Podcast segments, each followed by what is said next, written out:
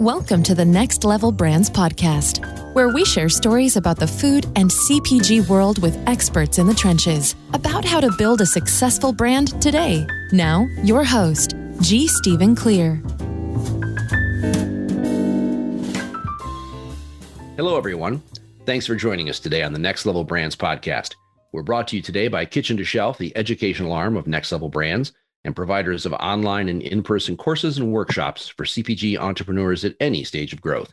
If you're selling on a regional basis at farmers markets or maybe just online and you want to expand your retail distribution, you should look into the courses and webinars available from Kitchen to Shelf. Want to learn more about distributors, co-packers, trade funding? Kitchen to Shelf can help you learn what you need to, to know to grow. Details available at kitchen2shelf.com. That's kitchen, the number two shelf.com. Hi, everyone. I'm Steve Clear. And as you know, one of my favorite things to do is to talk with founders who have a background in large consumer packaged goods companies because they come at it with such a different perspective.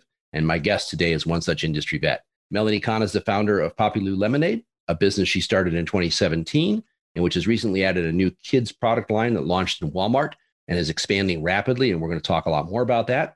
Poppilu is based in Chicago, where Melanie started her career in CPG before creating and nationally launching the Fairlife dairy brand, which I'm sure most of you have heard of. It's now part of Coca Cola. And then she became an entrepreneur with her own venture. Welcome to the show, Melanie. Thank you so much for having me. By the way, I must commend you. You have a wonderful voice for uh, for podcasts. thank, thank you very much. Uh, in, in, way, way, way, way back um, before the turn of the century, um, I actually spent some time in radio as a. There you go. There you go. and, um, yeah, and and so it it kind of it comes back every once in a while. So, uh, but hey, I, I, I, really, and I, I meant what I said up, up front is I, I really love programs where having worked with my own agency with large CPG firms for years, um, have a lot of pals in the business and whatever. And I know we look at things in a different perspective than just someone who says, um, I'm going to uh, launch a plant based cookie because I want to change the way people eat right? So it's it's a different perspective. So can you tell us a little bit about how did you always have entrepreneurship in your blood, uh, and how did you make that transition from major CPG to to launch in Poppilu? That's a great question. So, you know, I, I, had a great long career in big CPG and it was fun. And, you know, I worked on big brands with big teams and big agencies and big budgets. Um, and then I had just an amazing opportunity to create the Fairlife Dairy brand um, and launch that nationally with Coca Cola. And it was such an exciting ride to be part of a, a, a startup, a successful startup one that was very well funded, mind you. Um, but it was so exciting to have such a great success um, through Fairlife that I knew after that I couldn't go back to sort of the regular brand management positions at the big CPGs. I had to do something uh, exciting and really uh, to give myself another challenge that I had yet to incur. So that's what entrepreneurship. Um, that's why entrepreneurship became um, exciting for me and I wanted to to do it. And in terms of Poppilu specifically, you know, I happened to be pregnant with my second child at the time when I was considering what uh, you know what, what was going to be my product, what was I going to launch, and my daughter my who was just inside my inside my tummy at the time gave me this insatiable craving for citrus and I couldn't satisfy it with anything on the market. Ah. Everything, the lemonades out there were really sugary. They didn't have a great uh, hit of citrus. Or on the flip side, you know, there were a lot of interesting functional single serve beverages out there, but they were really niche and they were expensive and they had kind of unique, funny tastes. And I just wanted a damn good, really citrusy lemonade that wasn't bad for me. And so I said, well, gosh, this is kind of basic, but why the heck not? Let's get into the lemonade category. And so I did. and and it's uh, okay. So when you all right, you've got it. All right, citrusy lemonade. We're cool. Now, did you like go hit up some friends for Nielsen and SPINS data? Did you go to the stores and take pictures of the section? Uh, what'd you do? yes, all that and then some. You know, as an entrepreneur, you typically don't have access to a lot of data but i've got some connections i was able to kind of get my hands on whatever i could glean some some insights and data just spent time in the grocery stores looking at what the competitive landscape looked like and frankly again because i was in that mode of consumer and craving lemonade i was looking for the product to suit myself and I couldn't find it. It didn't exist. So I set out to create to create my own. And I wanted to make sure that when I created a brand, that I wasn't just targeting the foodie elite with a high priced, um, high priced beverage that you know that couldn't be accessible to the mainstream sure. consumer. Um, you know, it's it's a drink. Uh, you drink it for refreshment. You don't need to spend five bucks a bottle on it. So I wanted to make sure that I, that I crafted a project that would have mainstream appeal, not just in terms of the of the formulation and the branding, but also for the price. And when you started out, um, obviously you tried a bunch of other other products that were out there as well. So how did you work on the quote unquote recipe? How did that go? Yeah, I mean, first and foremost, especially in the lemonade category, is sugar. And you know, even though that was 2017, the the um, consumer consumer interest in in items that are low sugar certainly persists, if not being even more uh, a, a, stronger trend today than it was even when I started. Um, so I knew that had to be the first the first um, the, first product attribute that I had to hit. Again, I wanted that really citrusy taste. I wanted some interesting flavors like blueberry lavender and passion fruit, things that I thought that would taste good. Um, and certainly when we went into product development, those were some of the best flavors that, that we got out of the, the nine or 10 different flavors that we experimented with. Um, and then I wanted some high vitamin C. You know, to, for me, high vitamin C is kind of synonymous with, with citrus. And I was really surprised in the category that lemonade most lemonades have almost none, like literally 0% vitamin C. I said, well, how is that possible that there's no vitamin C in lemonade? Um, and reality is that, you know, they're, they're mostly just sugar and water with a little bit of lemon. And that's also why you don't get a really strong lemon taste.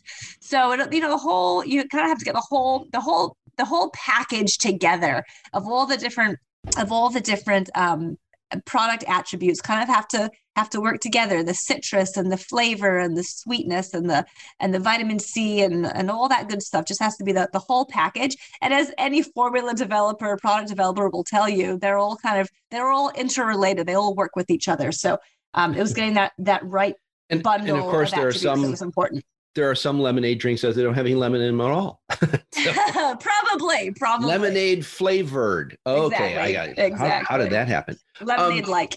When you were working on that, Melanie, um, you were driving it mostly by your own taste, obviously, at that point. Did you mm-hmm. do some focus group or friends, family kind of stuff to to put the flavors around before you chose them?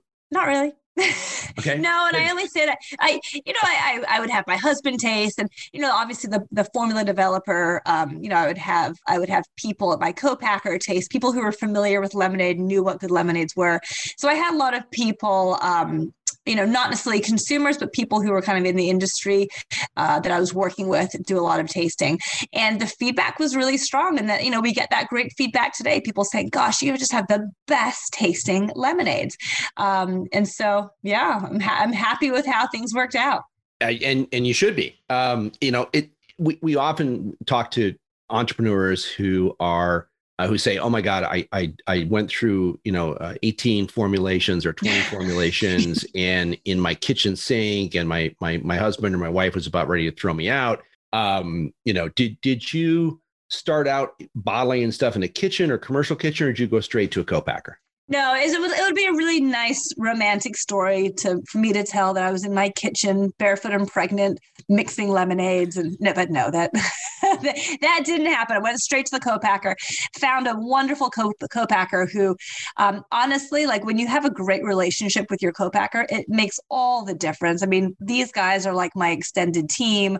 Uh, they, I, I, feel like they're they're friends. You know, I call them up and text them on at, at all at all random hours, and you know, we've got gotten to know each other so well over the years, and I really there's just a level of of professionalism and trust and friendliness um, that they're really just an extension of my team that I don't have to pay a salary to. that, that, that's great. You know, I, they may be candidates for guesting on a future program because I'm trying to get a couple of co-packers together.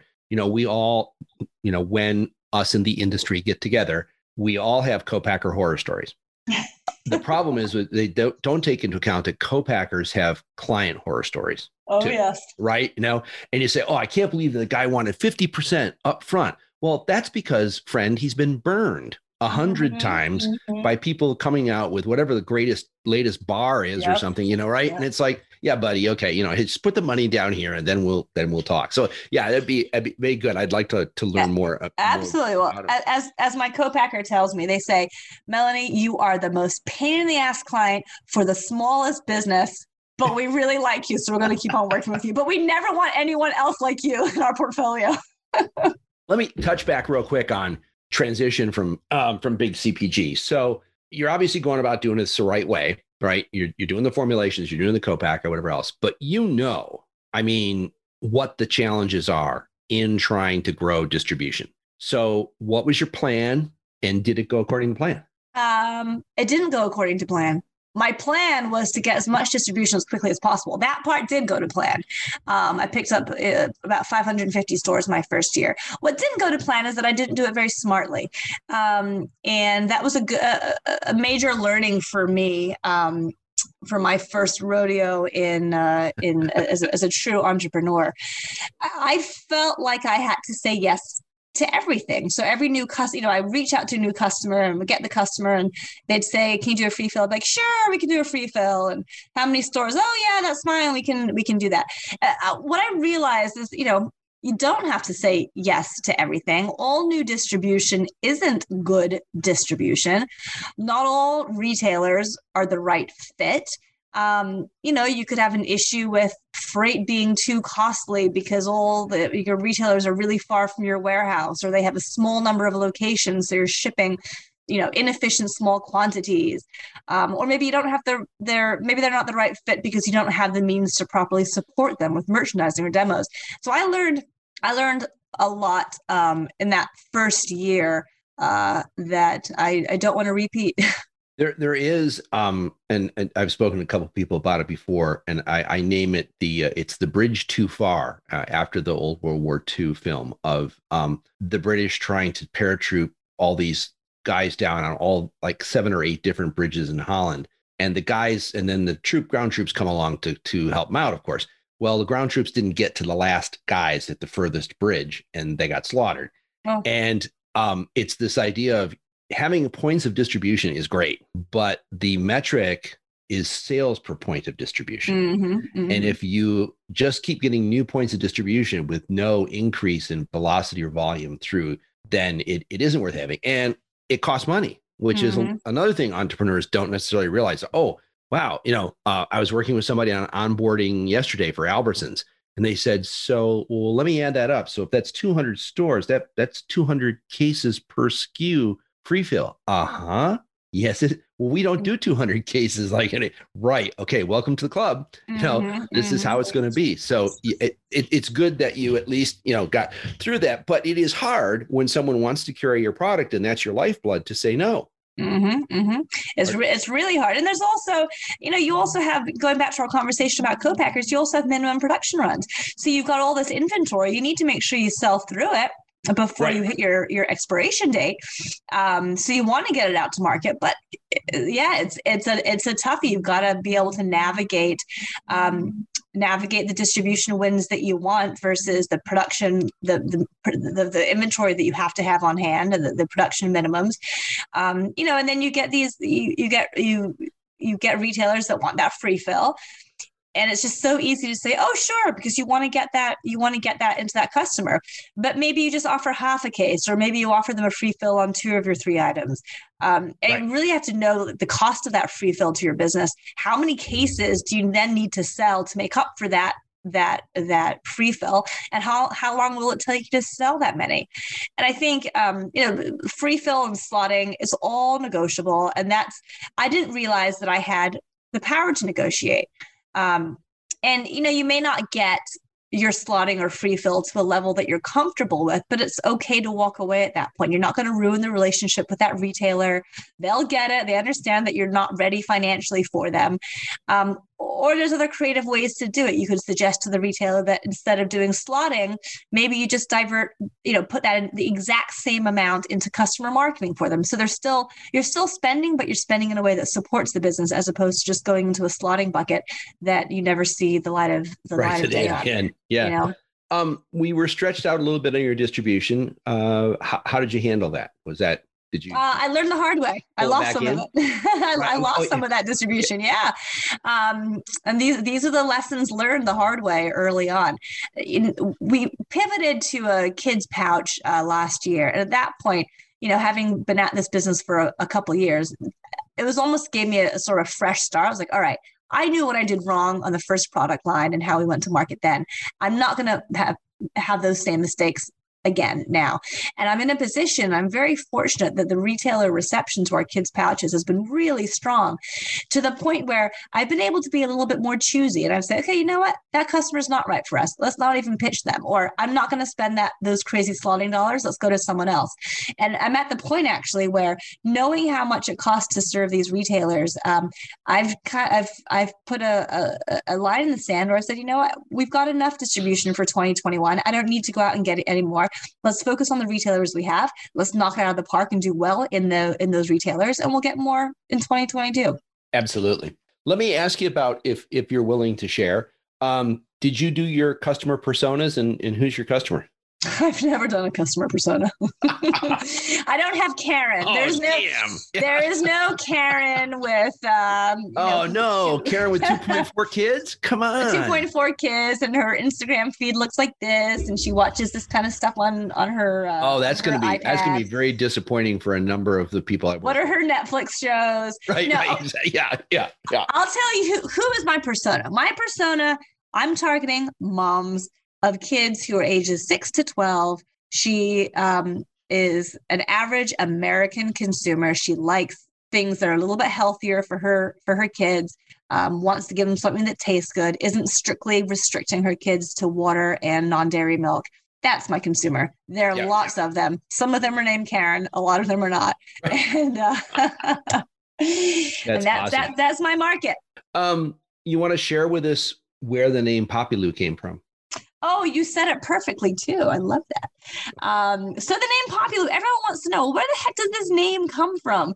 Um, it, it's certainly not an English sounding name. Well, the story, of course, is I go back to the, the the days when I was pregnant and craving citrus, and the idea, of course, to go into the lemonade category was sparked because of that citrus craving, which I owe to my now four year old daughter. Her name is Poppy. So Poppilu is literally just a, a, play on her name, just a little nod to the to the little baby that, that gave me that that citrus craving in the first place. The only problem, of course, is that I have a son and he is six. So he's actually he was around when she was born. He did not give me the craving. And he hasn't asked me yet why I named the brand after his little sister and not after him. I feel terrible it's going to be a really uncomfortable conversation when it happens. Um, but Zachary's lemonade just doesn't have the same ring as, as Poppilu. So yeah, but we know. could maybe find Zach's something. There's another there, there's another product out there. Could Zach Zach's hard lemonade. We're going to go into the hard lemonade market in a few years. So we've we we're talking about that, and and and Poppilu, by the way, folks, is spelled P O P P I L U. Uh, and what's what's the the website, Melanie? poppilu.com. So we do sell our we sell our lemonade pouches online. Certainly, you can also find them in retailers, and those retailers are listed on our store locator, which we update almost every day because there's new retailers coming on board almost every day. So it's uh, constantly growing. And you've had a good a good launch with uh, with the uh, stores for the the kids the kids line and stuff. What's what's the story behind that? Um, so yeah, the kids line is growing. It's um, we've got Target coming on board with a thousand stores in April, which I'm so excited about, and a whole bunch of other retailers, several divisions of Albertsons, and um, uh, yeah, just we're we're we're super excited. It's going to be a big year for us, and I can't wait. How did COVID, if it did affect either supply side or customer side and stuff, how did the pandemic affect you? So it kind of sucked. And here's why only for one reason, which is our favorite friend in Bentonville, Arkansas, which when COVID hit, their forecast went through the roof for our products. So we had to produce all that extra inventory for their forecast.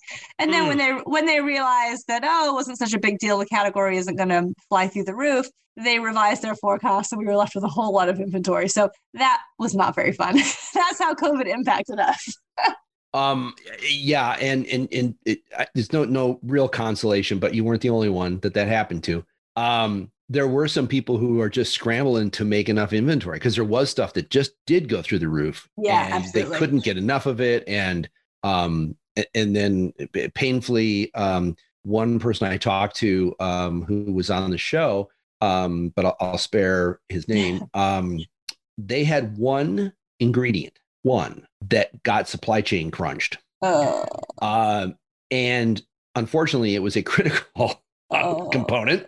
Um, and and literally just like for two months could produce nothing and had orders flying you know i mean it was just it was awful. Yeah. Oh it's painful. It's just yeah painful but you, you don't think about that. I mean uh, the, the the supply chain stuff besides just ingredients maybe being unavailable but also people when they were compl- i would have friends who know i'm in the business who would say why isn't there enough hand sanitizer or toilet paper in the store and i they why don't they just make more i go no you don't understand the factory was running at 100% efficiency mm-hmm. the day mm-hmm. before the pandemic started. Mm-hmm. There's no there's no make it run faster. There's mm-hmm. no right.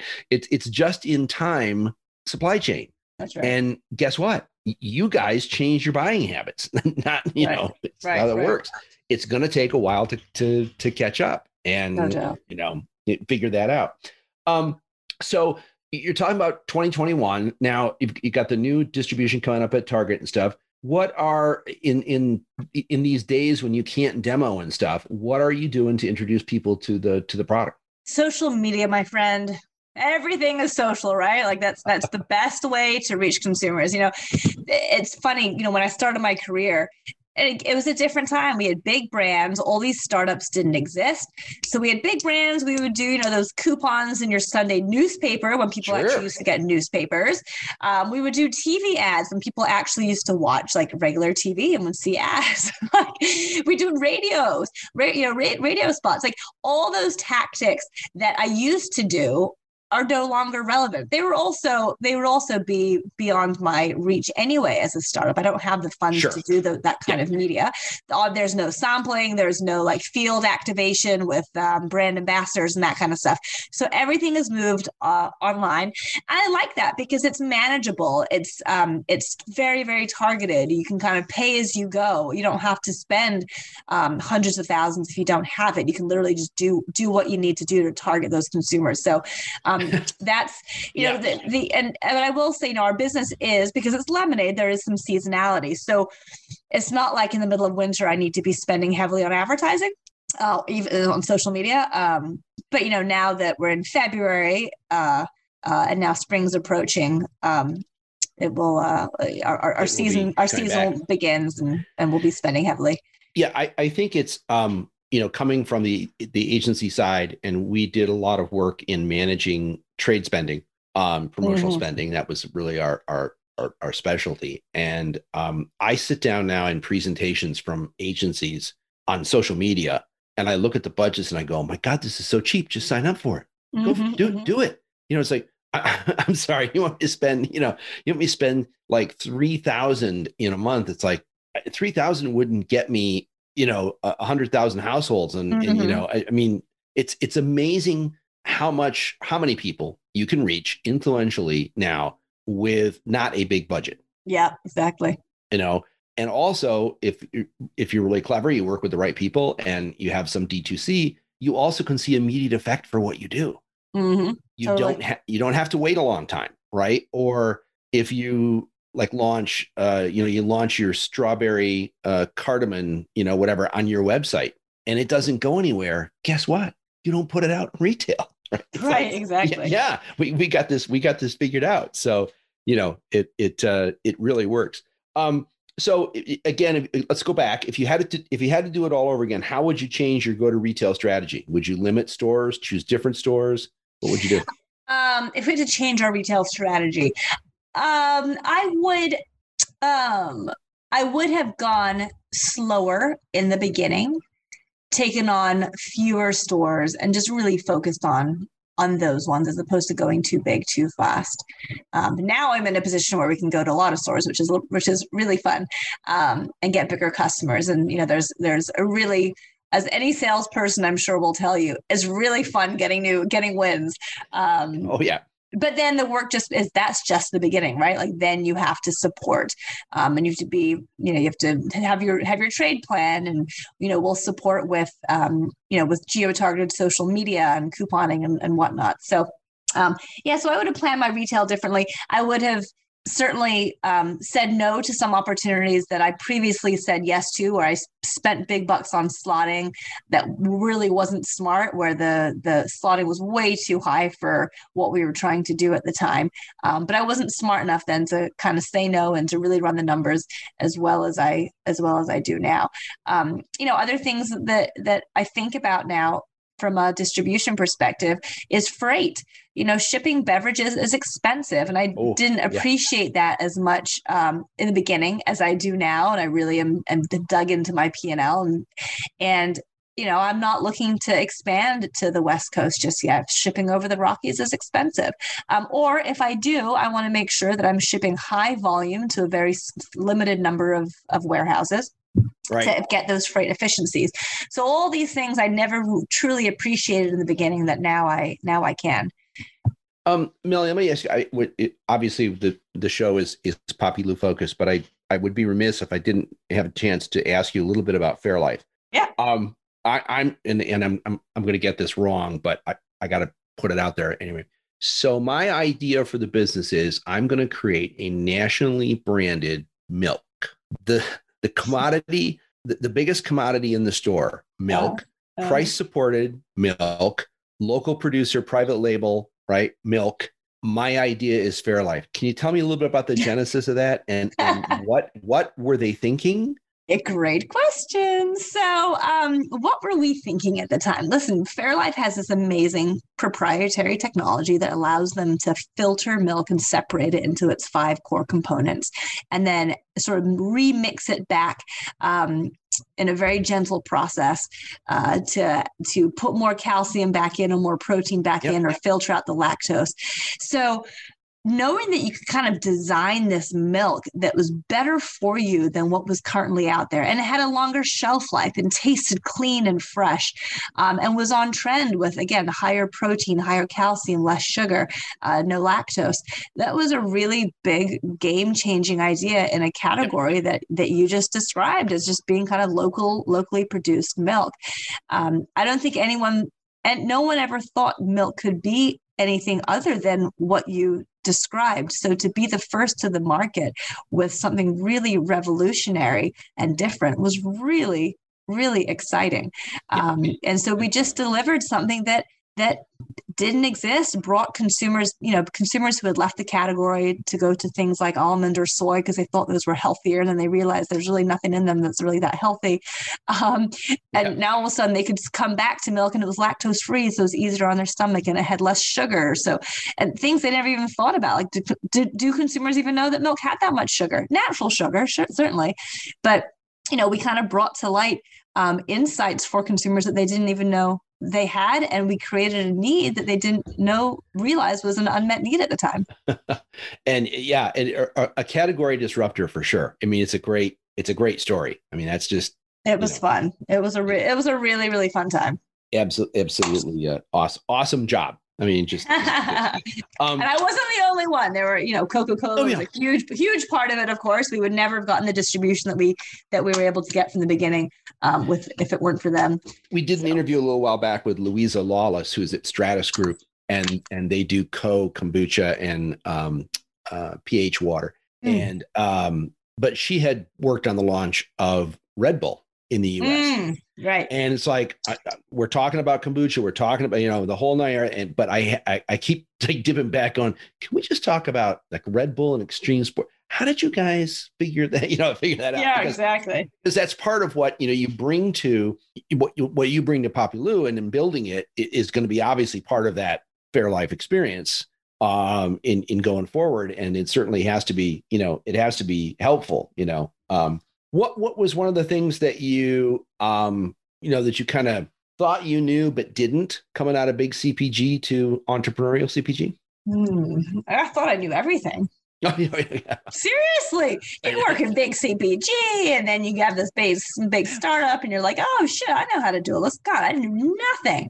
And it was one of these things where, you know, everyone says, "Oh, you know, you had this background in big CPG, so you probably know everything that you're doing." And and um, I would say that I got to first base pretty quickly because I knew enough to get to first base, um, felt confident in what I was doing and how to get there, and manufacturing and packaging design and pricing and go to market. And uh, so I, I, felt confident in what I was doing to get to first base. But once you get to first base, it became very clear to me that all these other startup brands that were my my peers they were running circles around me after first base because they it, it, might have taken them longer to get there to that same first base but then all of a right. sudden you know they they're super young and entrepreneurial and they know all the, t- the, the tips and tricks especially digitally um, and I've been so impressed by uh, by these by these people who are literally half my age and just running circles around me. And it's it's really fun to watch, and I get to learn from them as well. You know, I was in an incubator program with Kraft Heinz and some of the brands there. You know, we're all we're all still in touch to this day. I learn stuff from them all the time on what I should be doing. They learn stuff from me, sort of the, the more traditional, tried and true tactics, um, and I learned some of the, the newer stuff that uh, that that you know my growing up in big cpg was uh, at a time when when the tactics were very different. And so now they teach me a lot to try to help bring me up to speed to to the 2020s here from a marketing perspective. Did did you find now you were on the brand side right in big cpg mm-hmm, mm-hmm. did you find you gained a new respect for the salespeople oh when you I became did. an entrepreneur? Yeah well now i now i know what they do and i feel and i and i can truly say that because i am the lead salesperson for Poppilu i'm on all the all the, the the pitches to retailers and setting up the new items and entering the promotions and managing the the, the trade spend. And um, i net didn't i didn't know how to do that before. And i have sort of learned over the years as an entrepreneur trial by fire on on how it's done. It's been from that perspective it's been so fun being an entrepreneur because I have learned every aspect of the business. Whereas previously in big CPG, you know, I, I, had a I had a high level view of every aspect of the business, but I had functional expertise in none. Really, you know, you're really very much a general manager. And now, because I have to, I'm a functional expert in every area, uh, as well as being a general manager. And um, so, from a professional development perspective, uh, and just intellectual growth, professional growth has been the most amazing four years. I could, it's just really fun. This is awesome. That's yeah, and and that's one of the aspects about about entrepreneurship of of doing you know kind of doing all those things and and learning learning about it and production. You know, it's like one of the things of you know working with a co-packer and understanding um, what your choice of bottle or whatever might mm-hmm. have done right you know mm-hmm. versus totally what what we're doing out there. So you you you try to you know you try to go forward with it as best you can. Um, obviously you don't don't want to spill anything proprietary or whatever else, but what's what's down the line for Poppilu? Oh, honestly, right now. It's, I feel I, I like to say that we are just focusing on those kids pouches for now, and that's enough. You know, I don't want to have I don't want to give you a list of ten things on that's down the line. I'm we're a young startup. We have a lot to prove uh, a lot to accomplish just on this one product line on expanding it on growing velocity. Um, and that's what that is my sole focus. And i'm happy to be very singularly focused uh, and i think that's what what a brand at our stage needs to be right now. Yep and it's i think that's a great idea. Um, we often ask our guests to try to um, if they can from the experience uh, pick out what you might have considered to be your largest challenge in, in, in either your CPG career or building the brand, because they're both they're both applicable. Mm-hmm. Um, and uh, how you overcame that challenge, um, because yeah. our fellow entrepreneurs want to know. Yeah. Well, so you know, we we've talked about our kids pouches. I haven't really talked about the the single serve bottled lemonades that we started the business with, um, and I just literally just discontinued those uh, uh, this month, and um, you know they've they were the core of the business and i was so passionate about them and uh, love the product but started to realize over time that they weren't doing as well as i wanted them to and it's sort of the definition of insanity. You either change something up or you know you're you're if you do what you always do, you're going to get the same results. And I tried right. to make changes, and and the product line never took off to the degree that I wanted it to. And I didn't want to give up on it. And I knew better. And I knew I probably should just, you know, discontinue the product and put all my efforts toward the kids' pouches. But I wasn't ready to because it was my baby. It was how I started the business. And I still love that bottled product. Um, so, you know, from a challenge perspective, you know, that was that it, it wasn't a success. Um, and I didn't want to give it up. And you know, when I made the decision finally to discontinue it and to pivot, you know, I feel good about the decision now, but it took me a long time to come to grips with it to get, yeah, and to, to admit failure on it. And I wasted time and I wasted resources supporting a business that I that ultimately didn't have a have a good enough chance of success. So, you know, it's it's in entrepreneurship, I think we have to really, you know, fail fast, as they say, yep. um, and pivot quickly. So I failed slowly, um, but I certainly have pivoted quickly, and I'm excited about what's next. Absolutely, and it's very very exciting to hear, and, and we will um, we will follow it as well, and maybe get you back on a program again sometime to to talk about you know the experience with with Target and and dealing with all those stores. It should be should be pretty amazing. Yes, absolutely. Well, I'll be. I look forward to giving you a very positive update. Okay, you, got it for sure. Well, I, first of all, thanks for taking the time to talk with us today and and people it is Poppilu. And besides the store locator you can find i'm sure on the website it's p-o-p-p-i-l-u and uh, you can uh, you, you, can try it out uh, if you are not in the area where it's physically uh, in stores. You can always order through the website and experience the same great stuff. So melanie i really appreciate it. Thank you. Thank you so much. Have a good one Hey, and thanks to everybody out there for joining us today on the Next Level Brands podcast. We're brought to you today by Kitchen to Shelf, the educational resource for CPG entrepreneurs and emerging brands. Kitchen to Shelf is also the sponsor of Words to Grow By, collection of great advice and inspiration from our guests who have appeared on the Next Level podcast. If you need some weekly counsel from fellow founders and industry leaders, try Words to Grow By. That's words, the number two, grow by from Kitchen to Shelf. Available on Facebook, LinkedIn, YouTube, and by free subscription available at kitchentoshelf.com. That's kitchen, the number two shelf.com. This is Steve Clear, and we'll see you all next time. Thanks for listening to the Next Level Brands podcast with G. Stephen Clear. Learn more at next with two X's levelbrands.com. While you're there, be sure to sign up for the Next Level Brands email list or subscribe on iTunes so you never miss an episode.